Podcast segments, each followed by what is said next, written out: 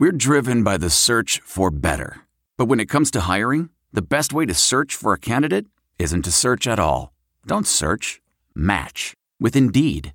Leveraging over 140 million qualifications and preferences every day, Indeed's matching engine is constantly learning from your preferences. So the more you use Indeed, the better it gets. And listeners of this show will get a $75 sponsored job credit to get your jobs more visibility at Indeed.com slash match. Just go to Indeed.com slash match right now and support our show by saying you heard about Indeed on this podcast.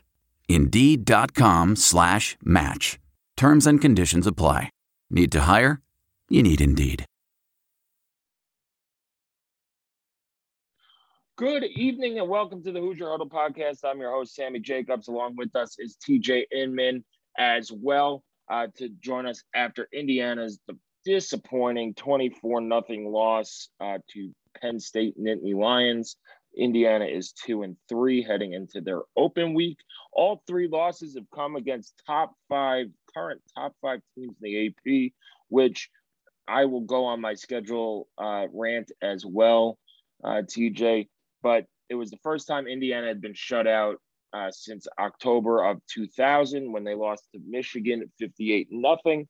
So it had been a long time since that had happened. Um, so it was kind of a, a bit of a wake up call, TJ. What were your feelings on Saturday? Uh, I resignation. I mean, it it it was kind of weird because it was definitely not like the Iowa game where IU got punched in the mouth right away, and it was kind of a question of, man, how bad is this going to get? Uh, you know, the Hoosiers handled the first, you know, initial punch from that atmosphere. Uh, they did not let the game get away from them.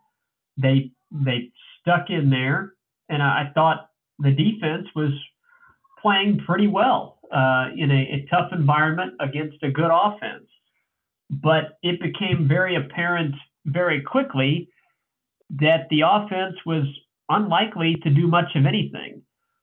And I think for me, it was when they failed to score after the Raheem Layne interception set them up at the 13 yard line, I think it was. Um, it, it became pretty clear like, look, if you can't get points out of that, how are you going to hang around in this atmosphere? And to the credit of the defense, they kept battling. They kept IU uh, somewhat within touch, but they never threatened because of a just completely anemic offensive performance. Um, and it, it really left, there were questions going into this, and there have been all year, about the play of the offensive line and about the overall uh, creativity and scheme of the offense. And I, I think that leaving that contest, the questions about the creativity and the scheme and the long-term viability of an offense uh, led by Nick Sheridan and Michael Penix that clearly has not been up to standards. Um, the long-term viability of that, I think, is ringing louder than ever. Um, my overall feeling was one that Indiana will not be able to compete in the Big Ten East with an offense like this. And unless dramatic changes occur over the next two weeks, which the bye week comes at an incredibly good time for IU. They desperately need this uh, this week off to, to rest up and prepare. If drastic changes are not taken within these two weeks, to really take a look in the mirror and figure out what they need to do differently on that side of the ball, IU's going to have a hard time winning any more games this season. I, I agree. It's um, you know, I, I think it was a wake up call to where exactly IU is this season. Post game, Micah McFadden and Cam Jones said that you know the two words that they used, two phrases that they used, um, were to look ourselves in the mirror, and the defense played outstanding. They were without Tiawan Mullen all game. He was a, a, a late scratch uh, prior to the game. They lost Reese Taylor about halfway through. They lost Raheem Layne. Um, Michael McFadden had gone out a couple of times with the, you know, it looked like a stinger uh, and, and things like that. So the defense battled. They held on to that late fourth and goal uh, at, at, the one. They, they stuffed Penn State there, which shows you that the defense still has fight. And that's what you want to see. And if a team has fight, you have a chance. And once that fight goes, you have no chance. So it's still there. We'll see how long it lasts. Uh, going into Michigan State's now the biggest game, probably the Tom Allen era. But uh, let's continue on Penn State for a minute. You, you, mentioned the offense. It was totally anemic. It's the first shutout uh, since 2000, so 21 years, almost 21 years to date um, that that happened. It, you know, maybe Michael Penix's injury, and he, Tom Allen came out today and said it's week to week uh, with an AC joint injury. Maybe this is a blessing in disguise. It'll force their hand to play Tuttle, which when Tuttle came in, the offense looked a lot better. And there were things that the offense were doing that they never did with Michael Penix. And it, you know, Jack Tuttle ran the ball a couple of times uh, when yeah. When guys couldn't get open and got eight, nine, ten yards at a time. Um, he made a beautiful back throw, uh, shoulder throw to Ty Fryfogle, who made a nice catch uh, down there, and, and, things like that. So there's you know, I, I have been saying that Tuttle probably after the Iowa game probably should have started the rest of the year, um, or at least started against Idaho, and, and you let Mike fin- figure it out. I don't know if he was mentally ready or physically ready to play. They mentioned it on the TV broadcast that you know he was his knee was hurting and things like that, and then um, you know late late there in the I guess the second half. Um, he gets hurt. Tuttle comes in. The offense starts to move the ball. He had one bad interception where it looked like the guy ran the wrong route, uh, and, and, he threw a duck up there and is picked off. And that, I mean, that was all she wrote anyway. It was probably over before then. But uh, anytime you can't score, your defense you can't you can't have negative points uh, as an offense. So you can't win zero to minus three. But um, the defense gave that offense a chance to win, and and, and the offense hung them out to dry. And you you got to look at it, and Nick Sheridan and, Darren Hiller have to look each other in the face and, and look at uh, you know look in the mirror at themselves as well and say, hey, are we doing the best we can to get this offense going? Because I don't think that this offensive line is untalented. I don't know if those talents are being drawn out in development and those things. We all know the recruiting rankings on these offensive linemen. Uh, you know, a lot of people wanted Matt Bedford. Caleb Jones has has some talent, but you know they, they said he lost a ton of weight. He still can't move, um, and things like that. You have Dylan Powell, who's you know a grad transfer from Stanford, who's played a lot of football, and he's not a slouch. So you know what gives, and it all points down to a coaching issue.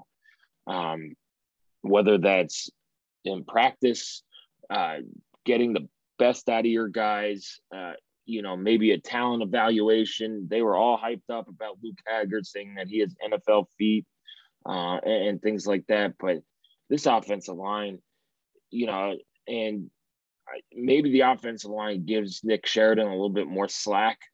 Um, and I know I've been a big Sheridan defender. I've seen him call great games. It just has been few and far between. But as Kevin Wilson always said, you can't call what you can't block. Um, and maybe that's an issue too. But they got to get it figured it out, figured out because it's it's do or die time. You have to beat Michigan State, or else this season's going to go off the rails, way off the rails. Because you're looking at um, after Michigan State, you get Ohio State, and then you get um, you have to go to Maryland. And you're if you lose to Michigan State, you're looking at two and five. You already saw Tim Baldwin go to the the transfer portal. In this day and age, you know, two and five, people check out. Uh, there's some guys who have some NFL futures that, you, you don't really want to risk injury for a team that might not go to a bowl game uh, and things like that. So if you could get if you could get to three and three after Michigan State, you know your goals change a little bit. You're you're not in play for a Big Ten title. Uh, you're not in play for a big a Big Ten East title. You, are playing for you. You know you'll you'll win a trophy game if you beat Michigan State. You still got Purdue on the schedule. You're playing for a bowl game, and Indiana has to win a bowl game. So I, I remember preseason, all these people said all these things about well, the next step is beating Ohio State and we pumped the brakes on it, TJ. The next step is not they got to win a bowl game, and this is you know, Indiana's three losses came against top five teams, which is why you don't schedule Cincinnati and you don't schedule on the road at Western Kentucky. And Cincinnati, you know, I, I don't care who I was talking to post game. They said, "Well, you don't know what Cincinnati's going to be." When when IU scheduled Cincinnati in 2014, they had won um, include let's if you include 2014 they had won like 33 games in four years uh, or something insane like that. They had won 28 games in, in three years. So they, they were averaging eight nine almost 10 wins a year for three years in in the big east. The big east dissolved. They moved on and now they're back again. So like what with the nine game conference schedule you have to schedule smarter. And IU fans get caught up in, well, we don't want to see them play Idaho and you know Eastern Kentucky State and you know whatever Hamburger University. But guess what? You're not there to watch Hamburger University. You're there to watch IU. And if you're going to complain that IU is two and three against the hardest schedule in the country, then guess what? You're going to have to play an easier schedule. And you can't complain about you, you can't have your cake and eat it too. It's one or the other. You, you either want to play a hard schedule or you want to complain that you're two and three um, and, and things like that. But going back to the offense, it, it's got to change. Your wide receivers have to get open. I thought they did better with Tuttle in the game and, and things like that. So that's my rant on on the Penn State performance. It's it was ugly. It was frustrating. Um, and it was, you know, maybe the last straw of, of the Michael Penix starting era of, of 2021. We'll see what happens. They, they said it's week to week. AC joints are, are tricky. Um, but it made a tough decision, probably a little bit easier for Tom Allen. And uh, they hitched their wagon to Michael Penix. Now he's hurt again. Um, and you feel bad badly for Penix. His body has failed him. Uh, we've talked about that.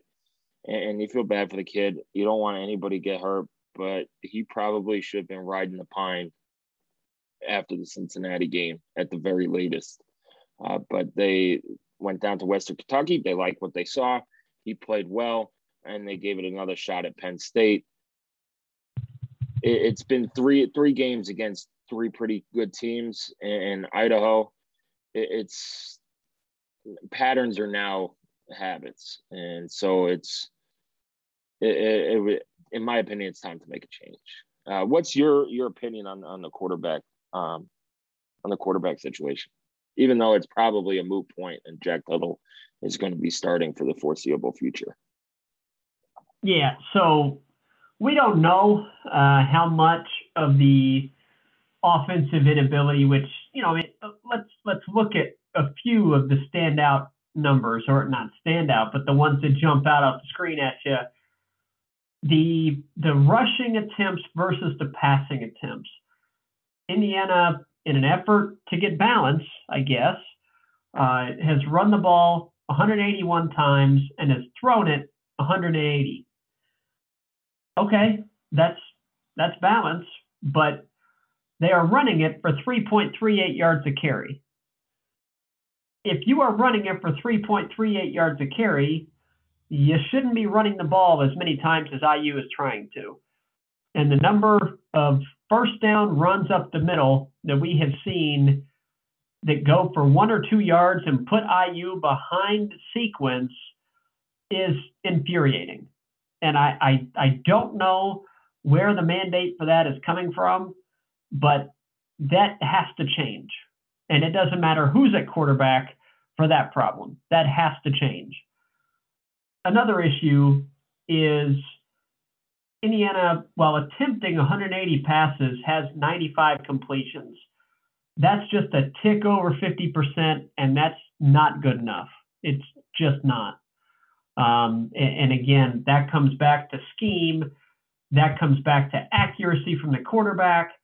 Uh, and then the third point that has stuck out to me is just a anecdotal one from watching the games against Cincinnati and against uh, Penn State.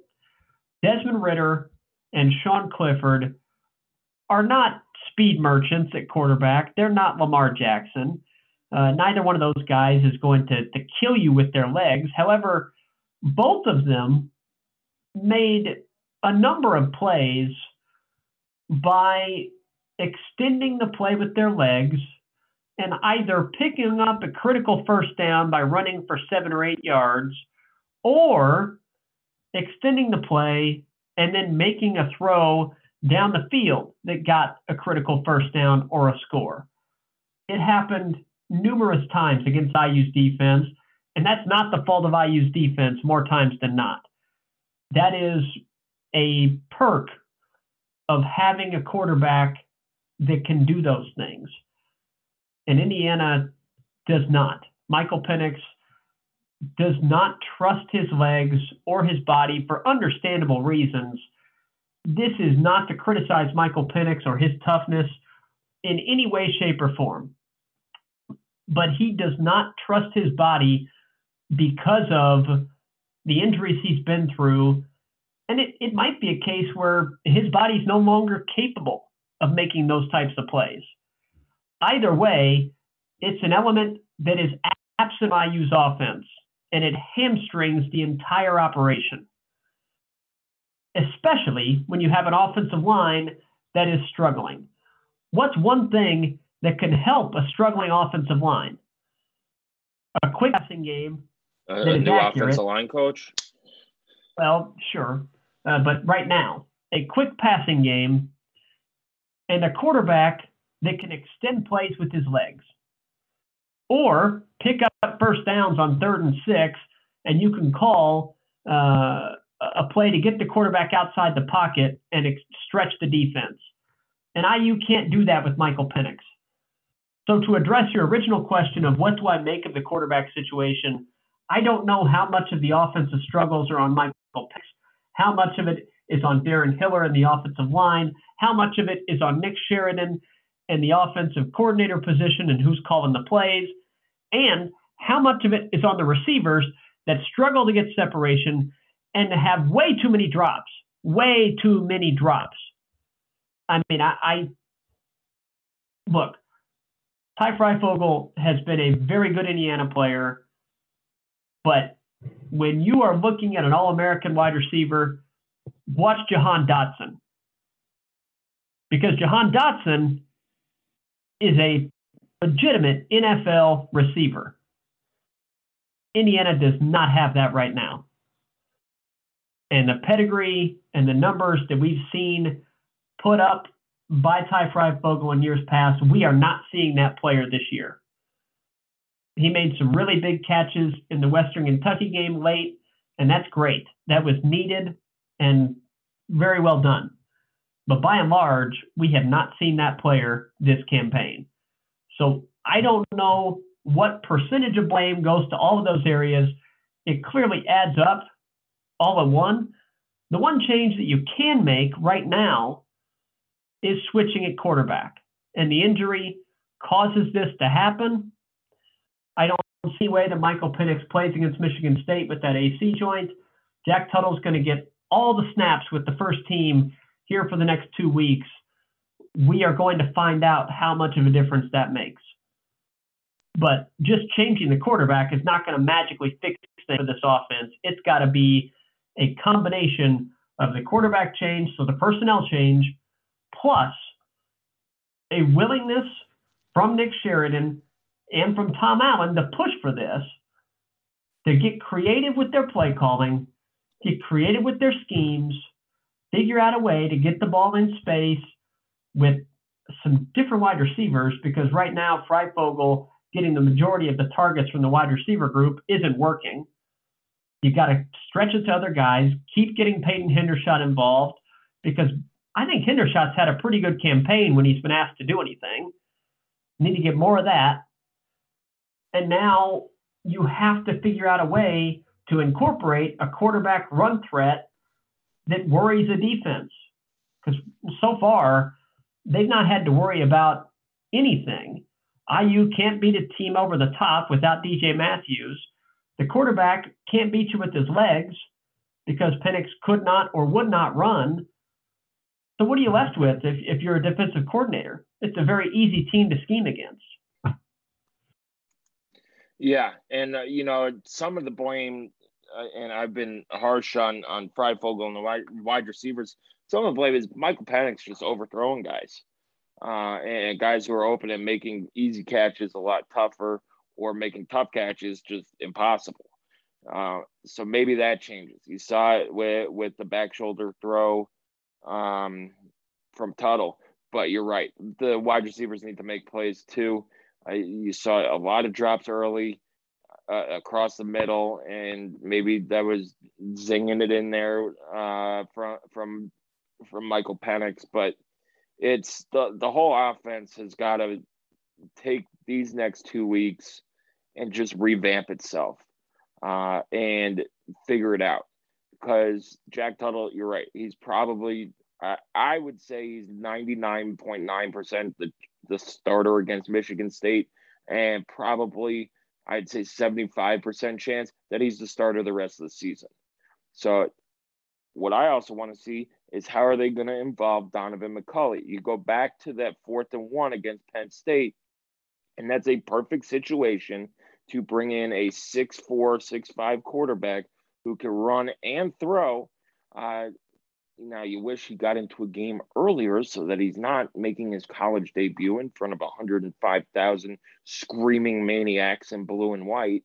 But, um, you know, instead of running it up the gut, which has done nothing, you could maybe do a dump pass, maybe do what Penn State did with Sean Clifford and extend the play and force somebody to make a decision to either guard the quarterback or guard the receiver uh, and put some guys in some tough spots.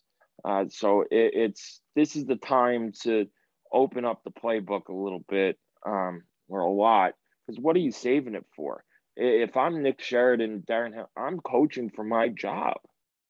It's Tom Allen cannot do what Coach Mallory did. Tom Allen cannot lose all this momentum just because he is loyal to his coaches. I get being loyal, but you're being loyal to a fault. Bill Mallory, along with other reasons in the drop off and the drop in attendance, one of the reasons why his tenure at Indiana ended was because he did not get rid of George Bellew as the offensive coordinator.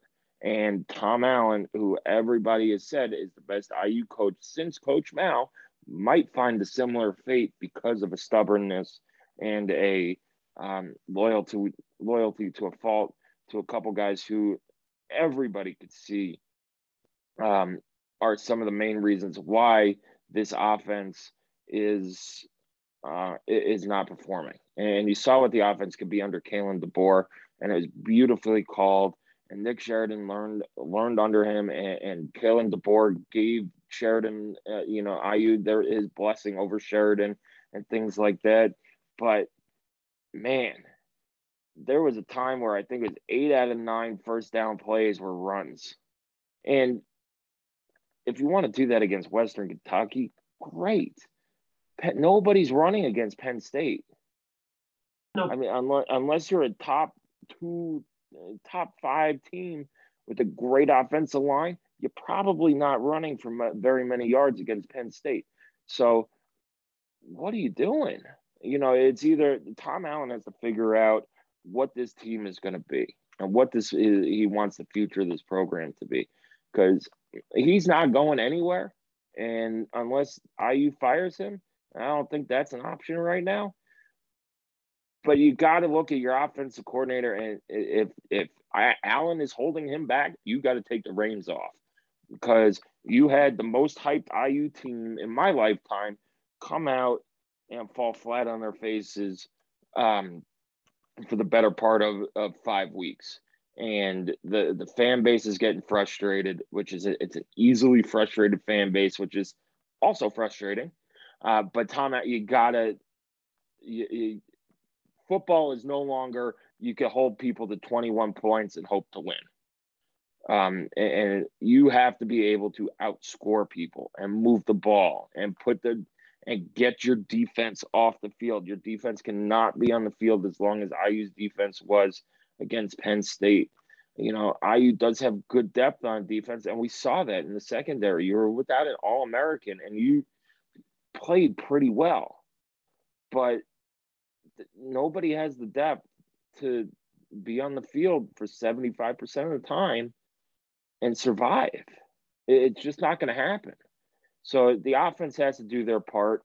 And these next two weeks, I, I think are a, it is a, um, I'm trying to look for the right word. It, it's a, it's going to be a telling time for how the Tom Allen era is going to go at IU. You come out, you beat Michigan State, uh, you go to Maryland probably at three and four. If you beat the Terps, you're four and four coming home uh, or going to Michigan. Um, we'll see what they do there, but you're coming home. You should be six and five going to Purdue because Minnesota is not very good. And as improved as Rutgers is, you, you should this team should be able to beat Rutgers. They're more talented than Rutgers, and they're more talented than Purdue. So what's the problem? The talent is there. It's it's a coaching issue, and they yeah. have uh, Tom Allen has to get the best out of his coaches who need to get the best out of their players because they've recruited well. Indiana's recruited as, as as as well as they ever have. So what what gives? And it's player development, or maybe it's evaluation. Um, but you know, look, Graham Mertz is a four star and he stinks. So you know, maybe the, the evaluation process needs to be looked at again. But either way, it comes down to coaches um, players have to play well as well, but it comes down to coaches putting their players in the best position to be successful. And IU hasn't done that. And it's starting to, it's, it has been frustrating for a lot of people. It's starting to get frustrating for me because it's the same thing over and over and over again. And it's driving people insane it's it's got to change. And Nick Sheridan and Darren Hiller are coaching for their jobs. They're not going to make changes in season because if they had somebody who could coach on the offensive line, then this offensive line would not be this bad. So you're not going to promote from within because I don't think there's anybody there to do that. Um, and you're not going to you're not going to fire somebody and hire somebody in, in the span of two weeks. It's just not going to happen in mid season. Uh, and same goes for the offensive play calling. Um, there's nobody on this staff that has called plays uh, either. So it's unless somebody has a totally drastic scheme, it, there's no point in, in, making a change right now. So the the Indiana's game plan has to be we got to fix this and we got to fix it these next two weeks or the season's going down the drain and you might see more attrition because nobody wants to sit on a team that's two and five uh, heading to Maryland and you have some guys who have NFL futures who don't want to get hurt in a wasted year. And that's how college football is, unfortunately. Um, and I don't, you know, you're, why are you going to mortgage your future uh, so so a team could go four and eight or three and nine. It, that's just society today. It's understandable. It stinks, but it's understandable. So Indiana has to have their uh, you know uh, come to Jesus moment, so to speak. It, it's it's now or or never against Michigan State, and I and I'll go out on a limb and say this this is probably the biggest game in Tom Allen's tenure to this point. Because if you lose against Michigan State, um, things are going to hit the fan, uh, not only with the fan base, but in the locker room. And uh, you can't go to Maryland. Two, you just can't go to Maryland at two and five. There's no recovery. You have no margin for error. And if this team goes five and seven or four and eight, um, it's a step back. It's recoverable, uh, but for a fickle fan base who's so scared to go back to the the bad old years of 2014, it, it, it's an absolute must win on Sat, uh, on on October 16th at homecoming.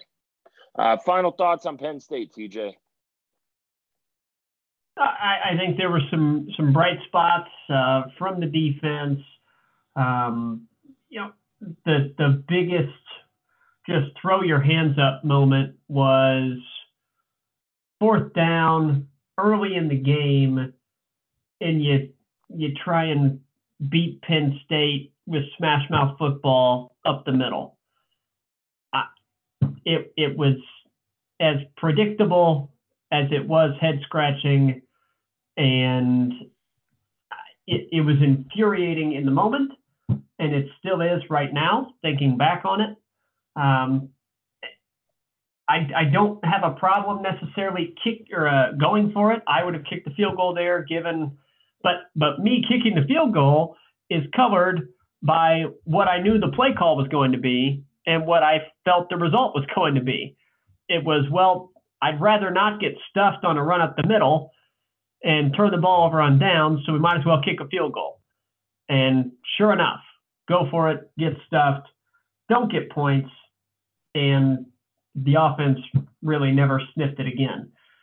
So that that was unfortunately it covers what was a good performance by the defense. I thought a lot of guys played really well. Um, unfortunately, you know, there was more injuries to be worried about. Um, it's a, a, group that desperately needs this two weeks to heal up, while yep. the offense desperately needs the two weeks to figure things out. Um, you know, those that are throwing the entire squad under the bus and saying every single person, you know, is is under question here. Look, it's one team, and and I get all that. Um, you know, one group and everything, but the defense, I don't think they need to spend these two weeks figuring anything out. You give up only 24 points to Penn State, and you should give yourself a pretty good chance to win the game. And that's, you know, unfortunately not what happened. You go against Cincinnati and have the performance that the defense did. I feel like you feel okay about, you know, having a chance to win that game. But again, it doesn't matter because you're ultimately looking at wins and losses. But in evaluating and reviewing the overall squad, I think there's still a lot to like about the defense. The yes, offense, they they have to figure out number one, who do they want to be as an offense with Jack Tuttle? Because you can't just say, okay, well, next man up, change quarterback. Let's run everything the exact same. They're different quarterbacks. They have different skill sets. And what you're running before wasn't working much better than just rolling the ball out and saying, "Oh, well, let's let's snap the ball and see what happens." And that's sarcasm, but you can't do any worse than zero points. So what you were doing was having zero success, throw it all out, reset over these two weeks with your new personnel, which doesn't include DJ Matthews, does not include Michael Penix, does not include Tim Baldwin. You've got a new skill set or a new uh, group of personnel. Figure out how best to utilize and who best to utilize. Whether that's freshmen, they get a shot. I don't know but you got two weeks to figure that out. And then you got two weeks to figure out how best to utilize that new personnel. And if you can't do that, then maybe somebody else should be getting a chance to do that. Because there's a ton of innovative offensive minds that are out there at all levels of football. And you brought up Kalen DeBoer. Kalen DeBoer absolutely gave his blessing to Nick Sheridan, and that's great. I have no doubt that he thinks highly of Nick Sheridan, and that's that's great. Kalen DeBoer and Nick Sheridan both know way more about football than I do. It'd be very interesting, though, if Kalen DeBoer would hire Nick Sheridan right now to call plays. And the answer is absolutely not. There's no way he would.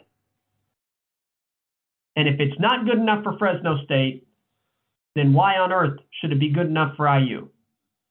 And if things don't improve over the next several weeks, that's the question that Tom Allen is going to have to answer. And if he does not, you're right.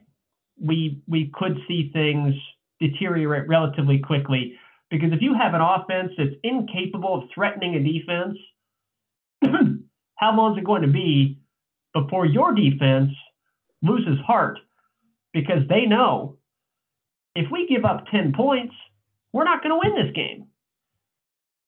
It, it's it becomes a very frustrating and dividing situation very quickly if you have one side of the ball completely incapable of holding up their end of the bargain. Now, what do I expect to happen? I do expect we are going to see a very different Indiana team on the 16th when they go against Michigan State, which, by the way, Michigan State plays at Rutgers. If they win that game, there is a very good likelihood that IU is playing another top 10 team. You don't say. It presents a great opportunity to right the ship and I'm very anxious to see how this group responds.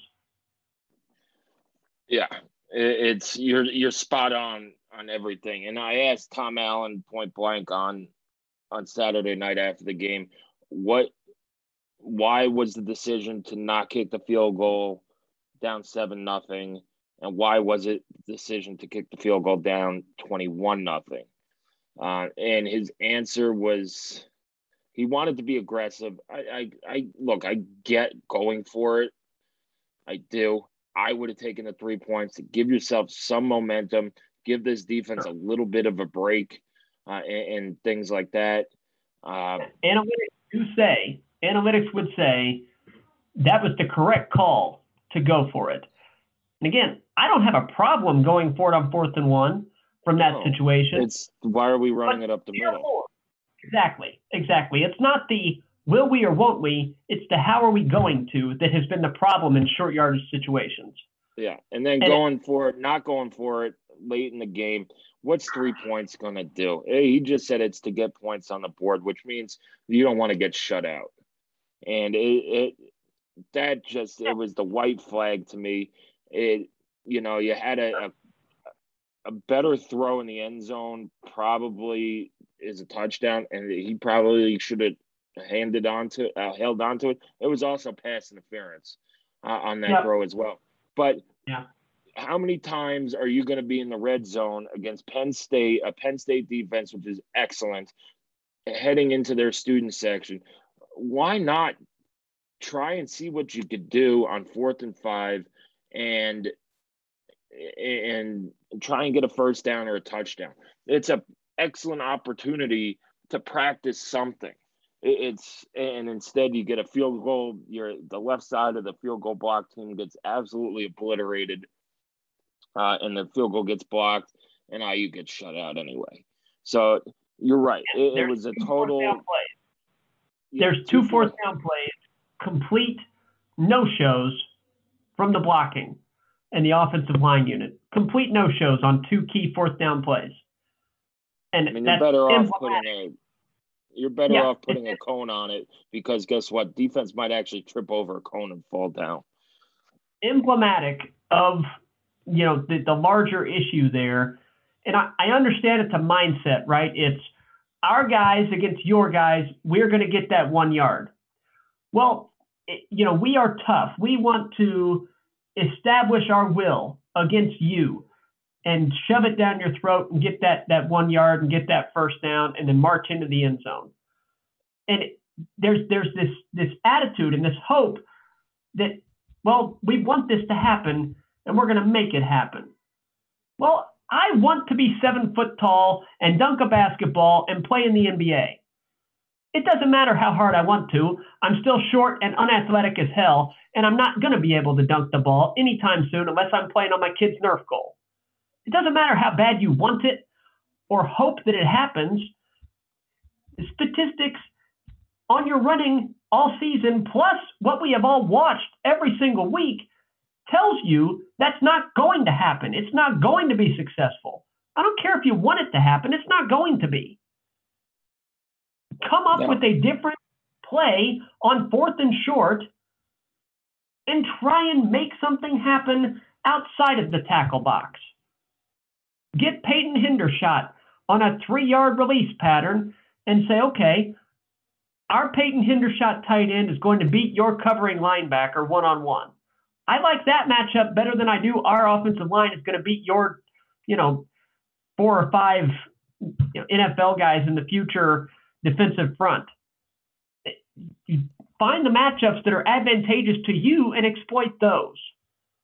That's the key. And right now, Indiana's offense is not finding any matchups that are advantageous to them. And look, if it's determined we don't have any advantageous matchups, well, then our recruiting's just not damn good enough.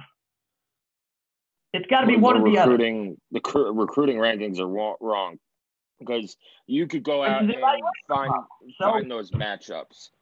Um, and it, it's not like they're not there. Peyton Hendershot might be the best tight end in the Big Ten.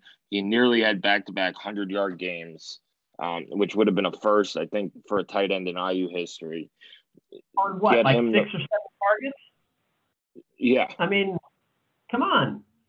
It's not like we've got so many weapons that we're just having to spread the ball around. I mean, geez you, you, you have a running back who's good in space. You can't get him the ball in space on swing passes. Um, there were things that they did against Western Kentucky that they couldn't do against Penn, that they didn't even try against Penn State. Um, when your game plan for Western Kentucky is more creative than your game plan for Penn State, you got problems. Uh, and that's what it was. And I use, we'll, we'll talk after, we'll talk next week on Monday. Um, and we'll talk after the Michigan State game.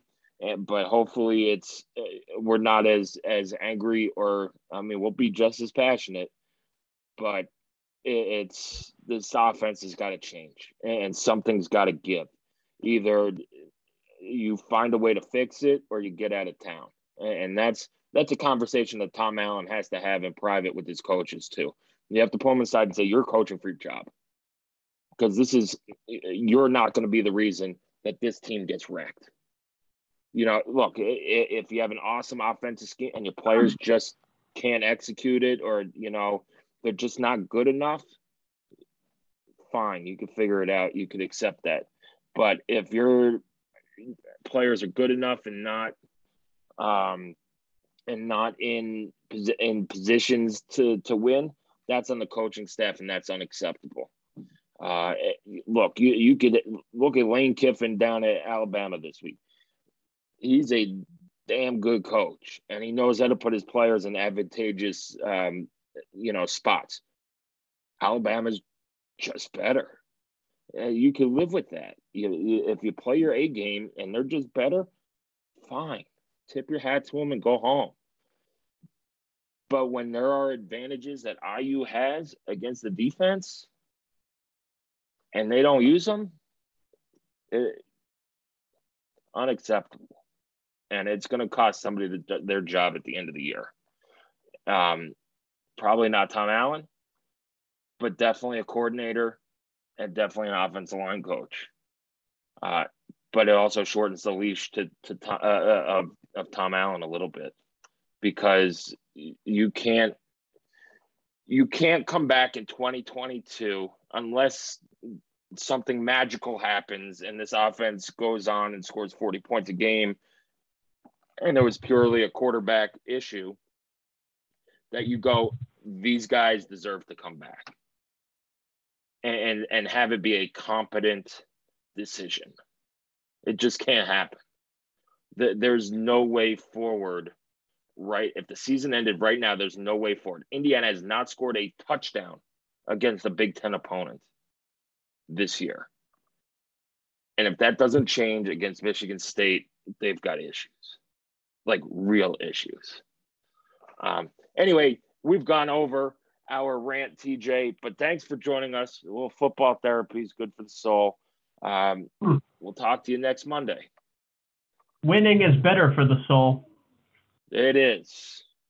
Yeah. Winning is better for the soul. But hey. Good old complaint session's not bad either, though. So, yeah, but IU. Will, we could guarantee that IU football will not lose this week. That's true. That's true. So. Enjoy that, everybody. I hope you have a good week, and we'll be back here Monday to uh, preview Michigan State. What will be another tough test, but hopefully one that uh, ends in a better result than what we've had thus far. So, uh, again, everybody, don't don't lose the forest for the trees. IU football is still fun, and it's still in a much better shape than it has been in years past. But uh, there's some things to figure out, and hopefully that's what happens uh, over the next two weeks. Yeah, definitely. Uh, hopefully that is the case, and hopefully we could get back on uh, that IU could get back on track. You know, we could get back to talk about uh, uh, uh, about wins and, and, potential bowl destinations and things like that. Um, we'll be back next week. Enjoy the weekend of college football without IU football on. I know there's some good games this week as well. You got the Red River rivalry, uh, some other games. Uh, take a look around the conference, uh, scout opponents, things like that. It's nice to enjoy a fall college football Saturday before it gets too cold outside uh, and things like that. So thanks for joining us, TJ. Come back, everybody. Uh, HoosierHuddle.com. We'll have all the updates on Michael Penix's health, uh, transfer portal updates, and things like that. Um, follow us on Twitter at Hoosier underscore huddle. If Facebook ever gets their stuff together, uh, join us on Facebook and Instagram as well. Um, it was an angry session today. So, anyway, Thanks for listening. Uh, tune in next week as we preview Indiana's homecoming game against Michigan State that is on October 16th. Kicks off at noon. Will be televised on Fox Sports 1. Have a great night. This is it. We've got an Amex Platinum Pro on our hands, ladies and gentlemen. We haven't seen anyone relax like this before in the Centurion Lounge. Is he connecting to complimentary Wi Fi? Oh, my! Look at that! He is! and you will not believe where he's going next. The Amex dedicated card member entrance for the win. Unbelievable. When you get travel perks with Amex Platinum, you're part of the action. That's the powerful backing of American Express. Terms apply. Learn more at americanexpress.com slash with Amex. I want to tell you a story. It's a story about a scandal, broken relationships, gossip, rumors, money, corporate rivalry, and a broom. A performance enhancing broom. My name is John Cullen. I'm a comedian, podcaster, and for 20 years, I was a semi professional curler. And I want to tell you the story about how a single broom almost imploded the 500 year old sport of curling. We feel like we were bringing a knife to a gunfight. It's the story of a superstar and his fall from grace. Well, I was being dragged through the mud. It's the story of two brother entrepreneurs with a dream. I said, that's great news. It's a story of intrigue. I still don't understand why we want to keep his name secret. The full story has never been told, so I'm going to tell it. Broomgate How a Broom Almost Killed Curling. It was a year I'd like to forget. To listen to Broomgate, search for Broomgate in your favorite podcast app. That's all one word Broomgate. The NBA Finals are heating up. Looking for hot takes on all the postseason action? The Old Man and the Three, presented by BMW, is the podcast to listen to for the ultimate finals coverage. Host and former NBA sharpshooter JJ Redick not only has a plugged in perspective on the action from his time in the league, but he's also announcing the games in real time for ESPN. JJ has the ultimate insider point of view, and he's taking you along for the ride as he breaks down the best defensive schemes, dunks, and drives from each game. And speaking of incredible drives, there's no better place to tune into your new favorite podcast, The Old Man and the Three, than in a standard setting BMW. Luxury meets power to create a wholly new driving experience. Push the limits this NBA season with the brand that set the ultimate standard BMW, the ultimate driving machine. The comfort of your favorite seat is now your comfy car selling command center, thanks to Carvana. It doesn't get any better than this. Your favorite seat's the best spot in the house. Make it even better by entering your license plate or VIN and getting a real offer in minutes. There really is no place like home.